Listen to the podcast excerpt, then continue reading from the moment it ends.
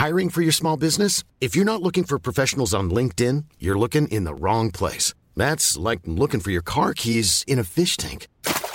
LinkedIn helps you hire professionals you can't find anywhere else, even those who aren't actively searching for a new job but might be open to the perfect role. In a given month, over 70% of LinkedIn users don't even visit other leading job sites. So start looking in the right place. With LinkedIn, you can hire professionals like a professional. Post your free job on linkedin.com slash people today.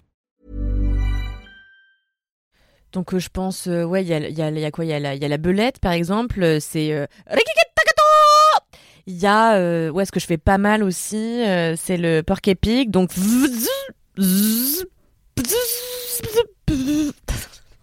Celui que je fais bien, c'est le tamanois, regarde. Alors, il est pas facile celui-là parce qu'il faut... ça aspire les fourmis, en fait. Après, je fais pas mal le bison. Kalindi, on, peut faire l'épisode s'il te plaît? Attends, attends, attends, je te fais le marsouin avant. L'adolescence ne connaît aucune justice.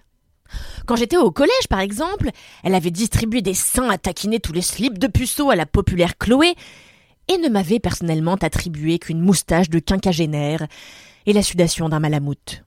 Généreuse ou taquine, à vous de choisir, l'adolescence m'avait aussi, et pour parfaire ma panoplie d'ados dégueulasses, affublée d'une passion tristement banale pour les cétacés. Quand j'avais 14 ans, j'étais donc persuadée que mon destin était celui d'océanologue célèbre. Je sais pas s'il y a des océanologues célèbres, mais bon, j'avais 14 ans quoi.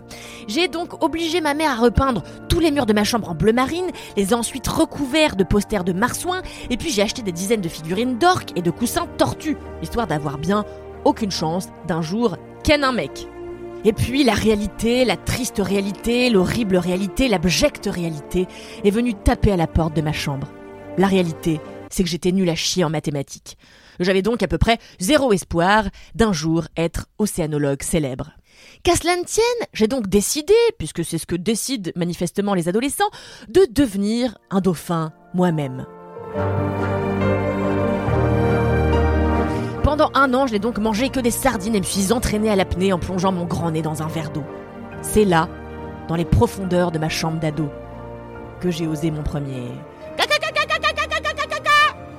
J'étais désormais Jacques Mayol dans le grand bleu, prêt à chatouiller la mer d'une ondulation de bassin et de ma moustache de quinca.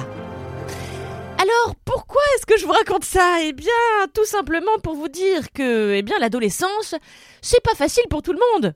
C'est même facile pour personne, et surtout pas pour Eleven, Lucas, Will, Dustin, Max et les influenceurs Roacutan d'une des séries les plus populaires de Netflix, j'ai nommé Stranger Things. Cher Billy, je sais pas si tu m'entends.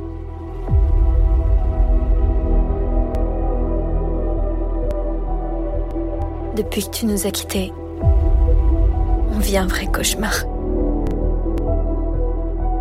Pendant un moment, on a essayé d'être heureux. Normaux. Mais c'est impossible.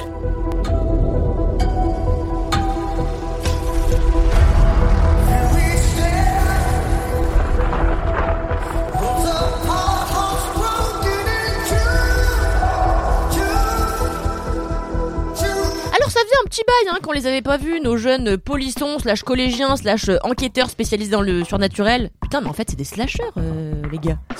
Ça faisait même trois piges, trois piges que les abonnés Netflix retenaient leur souffle pour savoir si Hopper était vraiment mort et si le Démogorgon allait enfin foutre la paix aux habitants d'Hawkins. La réponse, on l'a eu vendredi dernier, car Netflix a enfin mis en ligne les 7 premiers épisodes de cette saison 4. Personnellement, je me rappelais plus grand chose de la saison précédente, d'abord parce qu'elle commençait sérieusement à dater, ensuite parce que j'avais été positivement déçue par ses enjeux étalés, mais alors à la truelle, et à son éternel monstre qu'on se trimbalait depuis le jour 1. Franchement, au vu des saisons 2 et 3, je me disais carrément que Stranger Things n'aurait dû être qu'une mini-série et s'en tenir à sa première saison, qui était, rappelez-vous, ce qu'on demande à une série, hein, c'est-à-dire elle était euh, surprenante, drôle, fraîche et rendait surtout un hommage tout à fait agréable aux 80s. Le problème, c'est qu'ensuite Netflix a appliqué cette recette à beaucoup d'autres programmes, ce qui fait qu'on se retrouve aujourd'hui non plus avec une ligne éditoriale, mais carrément avec des programmes totalement uniformisés. Ça n'a pas pu vous échapper, mais Stranger Things ressemble à Sex Education, qui ressemble à Glow, qui ressemble encore à 10 programmes de la plateforme. C'est pourquoi j'ai regardé cette saison 4 dans la seule optique d'écrire un épisode du seul avis qui compte, méchant, méchant Et puis parce que finalement la recette de Netflix, à l'instar de celle du Coca, fonctionne assez bien, et bah je me suis laissé berner. Dans Stranger Things saison 4, on prend les mêmes et on recommence. Eleven est toujours avec Mike, sauf qu'elle vit désormais avec Will et Jonathan en Californie, et que son intégration dans le monde des ados se passe pas hyper bien. Ça se passe pas bien du tout, même d'ailleurs, parce qu'elle se fait harceler du matin au soir par les pestes du lycée. De leur côté, Dustin, Nancy, Lucas, Max et les autres font leur petit bonhomme de chemin, comme ça, euh, euh, bon an mal an, entre problèmes de cœur, disputes entre copains et popularité naissante jusqu'au jour où une élève du lycée Dawkins est sauvagement assassinée, et je pèse mes mots, hein, par une espèce de gars tout cradingue dans une caravane où elle essayait d'acheter de la drogue. D'après la presse, la télé et la plupart des habitants de la ville, c'est le dealer de la lycéenne qui l'a assassinée. En réalité, c'est encore un monstre chelou de l'Upside Down World qui veut faire chier un max de monde pour aucune raison. Notre troupe de joyeux boutonneux se donne donc pour mission d'éradiquer le démon dégueulasse. Alors, pour n'importe quel être humain sensé, ça semble être une mission suicide, une mission impossible à réaliser quand on a 16 ans et un sens des responsabilités équivalent à celui de Bruno Le Maire. Mais pour nos geeks adorés, c'est une promenade de santé. Résultat, ils sillonnent les États-Unis avec des agents secrets à leur trousse, ils dégomment des chauves-souris dans l'Upside Down et nourrissent en douce l'homme le plus recherché de la ville dans la forêt, voilà tout simplement. Alors, moi perso, quand j'avais 16 ans, le truc le plus ouf que j'ai fait, c'est de prendre le métro seul.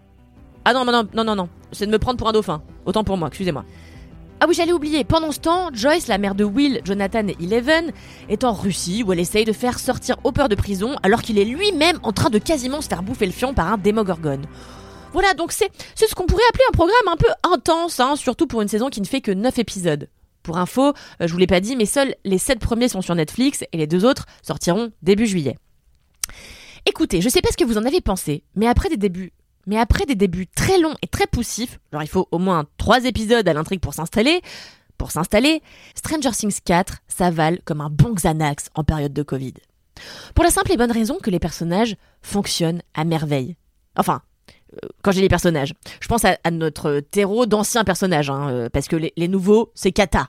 Je sais pas ce que les scénaristes ont glandé avec le, pote de Jonathan, là, celui qui a les cheveux longs et une casquette, mais toutes ces blagues et toutes les situations dans lesquelles il se trouve sont à côté de la plaque. Vraiment, il y a l'homme, il y a la plaque à côté, ils ne se rencontrent jamais, quoi, finalement. Franchement, c'est gênant, genre, dès qu'il parle, j'ai l'impression de regarder un spectacle de Mathieu Madénian, enfin, stop, quoi.